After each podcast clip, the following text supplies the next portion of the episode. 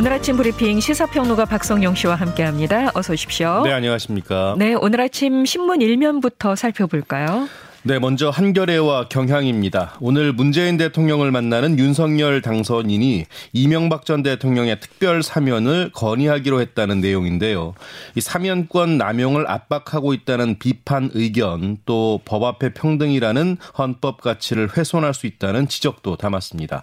한겨레는 부정부패 엄단 외친 윤석열 중대부패 MB 사면 요청한다. 또 경향신문은 반대 여론 높은 MB 사면 국민통합 명분도 갸우뚱입니다. 어, 조선일보는 신한울 3, 4호기 공사 속도 내겠다인데요. 윤석열 당선인이 울진을 방문해서 이 빨리 신한울 월전 원전 3, 4호기 공사를 재개하겠다고 말했다는 내용입니다. 중앙일보는 미 EU의 당선인 특사, 중국, 일본은 빠졌다라는 제목인데요.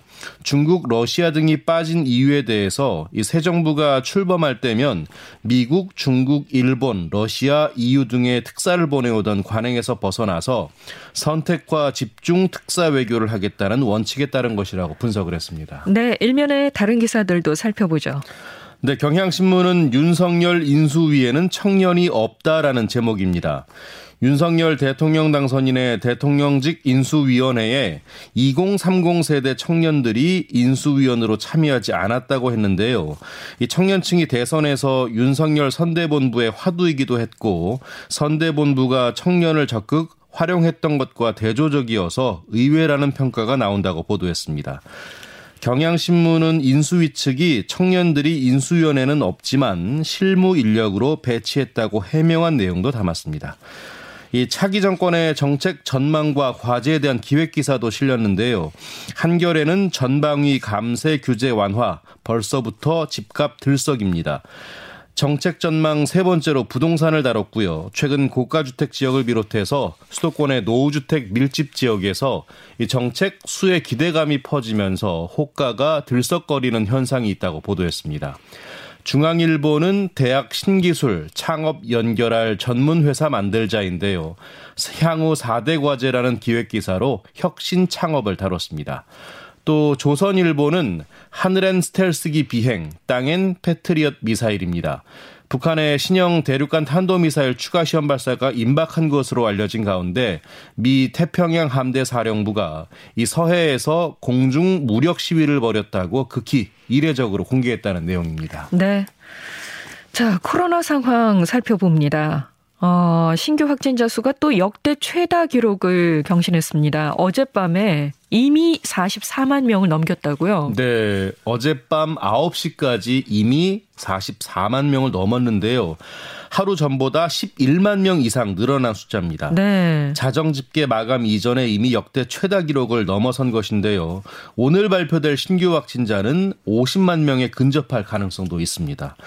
이렇게 확진자가 급증한 건 우선 집계 방식의 변화 때문인 것으로 풀이가 되는데요. 네. 동네 병원에서 받은 신속 항원 검사로 양성 판정을 받아도 확진으로 인정하고 있어서겠죠. 그렇죠. 예, 그리고 전파력이 더 강한 스텔스 오미크론 변이의 확산도 영향을 끼친 것으로 보입니다. 네. 어, 문제는 감염 확산세와 2, 3주 격차를 두고 늘어나는 위중증 환자와 사망자 수인데요. 어제 위중증 환자는 1,196명, 사망자는 293명이었습니다. 모두 역대 최다 기록입니다. 이런 추세가 계속될 경우에 정점에 대한 방역 당국의 예측은 바뀔 수밖에 없을 것 같고요. 병상 부족 사태도 재현될 가능성이 있다는 우려가 나오고 있습니다. 어, 이렇게 확진자 수가 40만 명을 넘겼는데 근데 정부는 코로나의 치명률이 계절 독감 수준이라는 분석을 내렸더라고요. 예, 그렇습니다. 예, 이렇게 되면은 사회적 거리두기 완화 여부가 관심사일 텐데요. 의견 수렴에 나선다고요? 네. 일단 정부는 최근 4주간 치명률이 0.1%보다는 낮게 나오고 있어서 단기 치명률의 경우 현재 계절 독감과 비슷한 수준이라고 밝혔습니다. 네. 참고로 계절 독감의 치명률은 0.05에서 0.1% 수준입니다. 네. 이런 가운데 정부가 오는 20일까지 적용되는 사회적 거리두기 조정안을 검토하고 있는데요. 이 다양한 가능성을 열어놓고 고심하고 있는 것으로 알려졌습니다. 오늘 서면으로 일상회복 지원위원회를 연다고 하는데요. 방역 의료 전문가와 소상공인 자영업자 단체 등의 의견을 듣고요. 관계부처 지방자치단체 등과 논의한 뒤에 모레쯤 조정안을 확정해서 발표할 것으로 보입니다. 네, 어떤 내용이 나올지 궁금해지네요. 네, 그렇습니다. 오미크론 변이 확산에 이 확진자가 급증하자 정부가 집중 관리를 받는 재택 환자 범위를 축소하기로 했어요. 네, 그렇습니다. 아, 재택 치료 환자가 160만 명을 넘어선 상황인데요. 이 가운데 감염에 취약한 집중 관리군은 24만여 명에 달합니다. 이분들에 대해서 하루 두 번 모니터링을 하고 있는데 이 확진자 급증세에 담당하고 있는 의료기관의 수를 감안할 때 관리 역량이 한계에 달할 수 있다는 게 정부의 판단입니다. 네. 그래서 집중관리군 범위를 축소하기로 했는데요. 어, 60세 이상 고령층과 면역 저하자만 집중관리군으로 유지하고요. 50대 기저질환자는 기존 대상에서 제외해서 일반 관리군으로 조정했습니다. 어, 50세 이하 확진자의 경우 치명률이 거의 0%에 가깝고 이 먹는 치료제 처방이 동네 병의원까지 확대돼서 이들 진료에 문제가 없다는 점이 고려가 됐습니다. 네. 예, 정부는 또 집중관리 대상 조정과 함께 담당 의료기관도 계속 확충하기로 했는데요. 앞으로 120곳을 추가하고요. 병원마다 담당할 집중관리군 규모도 늘려서 32만 명 이상 감당할 수 있는 체계를 갖춰 나간다는 방침입니다. 네, 뭐 치명률이 계절 독감 수준이라는 분석과 맥을 같이 하는 네. 예, 그런 결정이라고 볼 수 있는데 그렇습니다. 뭐 이렇게 그 결정을 한 음, 이면에 예. 혹시라도 놓치는 것은 없는지 이것도 음. 좀 꼼꼼히 살펴야 될 것 같습니다. 그렇습니다. 자, 지난해 산업재해 사망사고의 80% 이상이 중대재해 처벌법 적용 대상이 아닌 사업장에서 발생했다고 하죠. 네. 고용노동부가 발표한 산업재해 사고 사망 현황을 보면요. 지난해 산재로 828명의 노동자가 숨졌습니다. 이 사업장 규모별로는 5인 이상 49인 이하에서 42%, 5인 미만에서 38%, 50인 이상 20, 299인 이하에서 13%, 그리고 300인 이상에서 5%였는데요. 이 그러니까 전체 사망 사고의 80.9%가 현재 이 중대재해처벌법이 적용되지 않는 50인 미만 소규모 사업장인 겁니다. 네. 이 참고로 50인 미만 사업장은요. 2년의 유예 기간을 두어서 2024년 1월 27일부터 법이 적용이 됩니다. 업종별로 좀 더 살펴보면요. 건설업이 가장 많았습니다. 네. 50%였고요. 이어 제조업이 22%를 차지했습니다. 아, 그리고 그 밖의 업종이 27%였는데요. 여기서는 배달 노동자 사망자가 증가한 게 눈에 띕니다. 아, 네. 이 코로나로 배달이 크게 늘면서 산재 사망 역시 증가한 것으로 풀이가 되는데요. 2019년 7명에서 지난해에는 18명이었습니다. 그렇군요. 자, 아파트 청약에 당첨되려고 전국을 돌면서 위장 전입을 하거나 네. 가짜 이혼까지 한 사람들이 무더기로 적발됐다고 합니다. 네. 국토교통부가 지난해 상반기 분양된 아파트를 대상으로 합동 점검을 실시했습니다. 이 부정 청약과 불법 전매 행위가 있었는지를 들여다본 건데요. 모두 125건이 적발됐습니다. 사례를 보면요. 아직도 이런 일이 뭐 정말 이렇게까지라는 생각이 드는데요. 이 먼저 자녀 3명을 둔 A 씨는요. 배우자 명의로 다자녀 특별 공급에 당첨된 뒤에 위장 이혼했습니다. 네. 그리고는 이 본인 명의로 또다시 다자녀 특별 공급을 신청해서 당첨이 됐습니다. 아. 특별 공급은 유형에 관계없이 세대별 1회 한정인데 위장 이혼을 통해서 이른바 신분을 세탁한 겁니다. 그러네요. 예. 그리고 한 시청에 근무 중인 B 씨는요. 1개월에서 8개월 간격으로 대전, 서울, 대구, 서울로 전입 신고를 하면서 주택 청약을 계속 신청했습니다.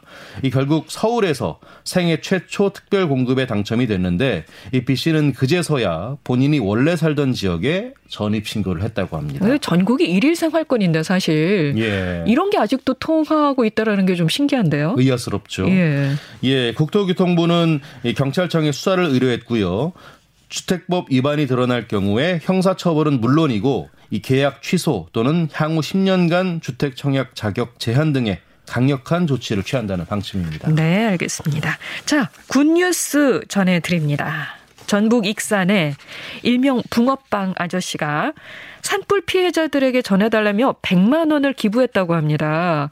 그런데 이 선행이 어, 꽤 오랜 시간 이어져 왔던 거래요. 네, 2012년부터 무려 10년째 이어지고 있습니다. 대단합니다. 그렇습니다. 이 전북 익산의 붕어빵 아저씨로 이름난 독지가 김남수 씨는요, 이 원광대 맞은편 작은 구멍가게에서 붕어빵과 와플을 팔고 있는데요. 이 나눔을 실천한 어머니의 뜻을 이어서 30대 때부터 복지관 등에 붕어빵을 보냈고 지금은 이 붕어빵을 판 수익금의 10%를 기부하고 있다고 합니다. 그런 김 씨가 이번에는 강원 경북 지역 산불 피해자들에게 전달해 달라면서 100만 원을 기부했는데요. 이 매일 붕어빵을 팔아 얻은 수익금에서 만 원씩을 차곡차곡 모은 것이라고 합니다. 네. 이 코로나 때문에 모두가 어렵고 팍팍하다고 느끼는 요즘인데요. 정말 이런 분들 때문에 우리가 사는 세상이 훈훈하게 느껴지는 것 같습니다.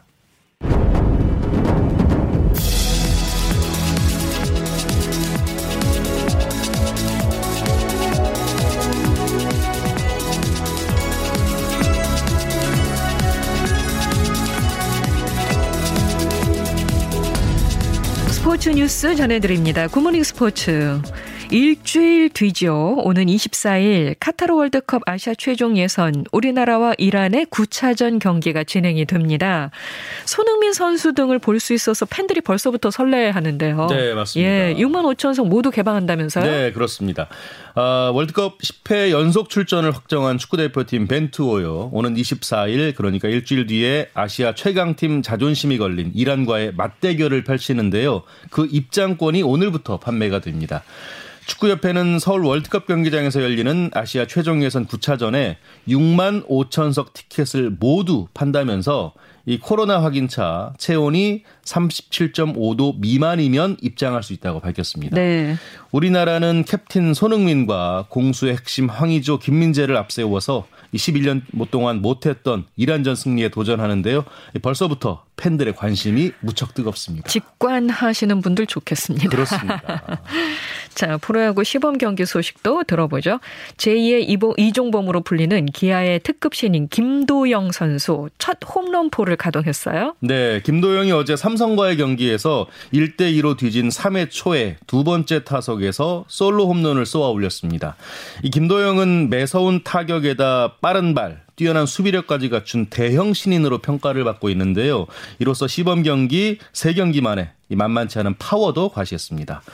아, 또 키움의 푸이구 선수도 이야기도 좀 해드려야겠는데 네. 앞서 두산과의 두 차례 시범 경기에서는 우익수로 출장을 했죠. 하지만 그제 경기에서는 이 체력 안배를 배려받아서 지명 타자로 나섰는데 그런데 푸이그 선수는 지명 타자보다는 공격과 수비를 모두 하고 싶다는 뜻을 감독에게 전해서 화제가 됐습니다. 네. 아, 그리고 기대를 모으고 있는 SSG의 김광현 선수요. 일단 22일 시범 경기에 불펜에 투입돼서 컨디션을 점검할 예정이라고 합니다. 예. 아니 보니까 몸푸이그도 지금 좀 열의를 보이고 있는 것 같고요. 예, 맞습니다. 예, 이게 시범 경기를 하면서 또 음. 이야기거리들이 나오는 게 벌써부터 이렇게 프로야구에 대한 기대감을 높여 주네요. 맞아요. 이렇게 관심 가는 선수들이 많아서 올해 정말 프로야구는 훨씬 풍성해질 것 같습니다. 알겠습니다. 지금까지 시사평론가 박성용 씨 고맙습니다. 고맙습니다.